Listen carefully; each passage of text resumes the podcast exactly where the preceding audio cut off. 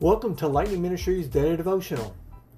Today's topic is Celebrate God's Goodness. We're reading from Leviticus chapter 23, verses 4 through 8, where it talks about the Passover and unleavened bread.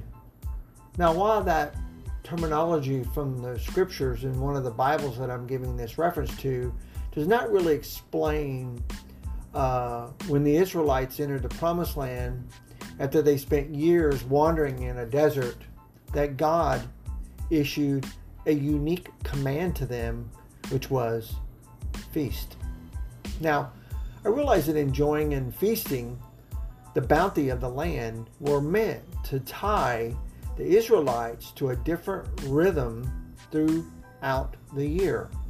Now, such harvesting was the beginning and the last crops gathered for that year. Now, realize that festivals were also a way of commemorating the mighty acts of God on the people's behalf, like the night of the Passover when God spared all who painted or placed blood over the doors of a you know from a lamb onto their doorpost of their homes to protect them. Now, Ultimately, these celebrations were an act of worship that reorientated God's people to a right relationship with Him. Now, I realized that God was their provider and sustainer, and that they not only thank God, but in this feast of celebration, they were given an opportunity to show gratitude.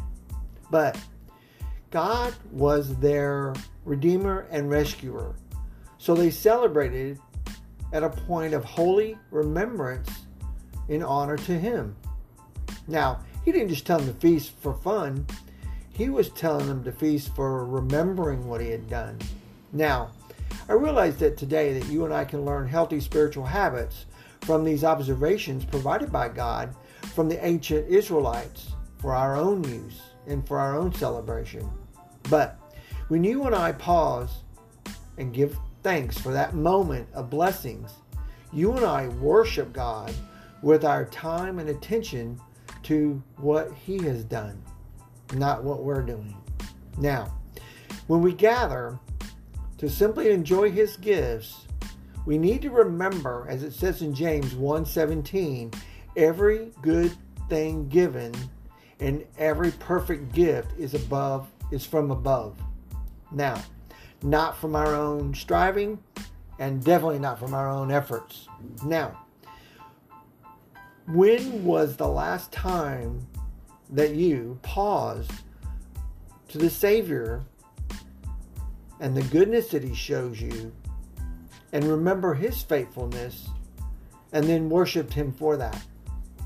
You know, that's a question that the God placed on my heart to share with you. So, Consider taking the time today to not only see God's goodness, but to put a better taste in your mouth about what God is doing in your life today. Now, you see the fruit behind me? Do you think that it's ready for harvest and time for a feast to squeeze those grapes and make wine or grape juice or whatever it is you may be uh, uh, thankful for? But I realize that the bounty that is in that goes beyond any physical nourishment that you could get. The nourishment that you receive should be from the bread of the Lord, the blood of the Lord. I know that sounds kind of strange in our text today to say blood, but if you really think about that, Jesus said that he was the living water. Well, I thank you for taking the time today.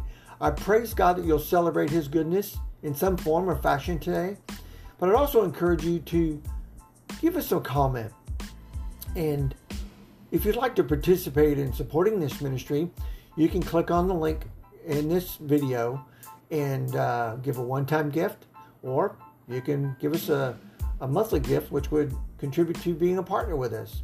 Whichever God leads you to do, I really praise you and thank you for your opportunity to use your resources to serve the Lord. Thanks and have a blessed day.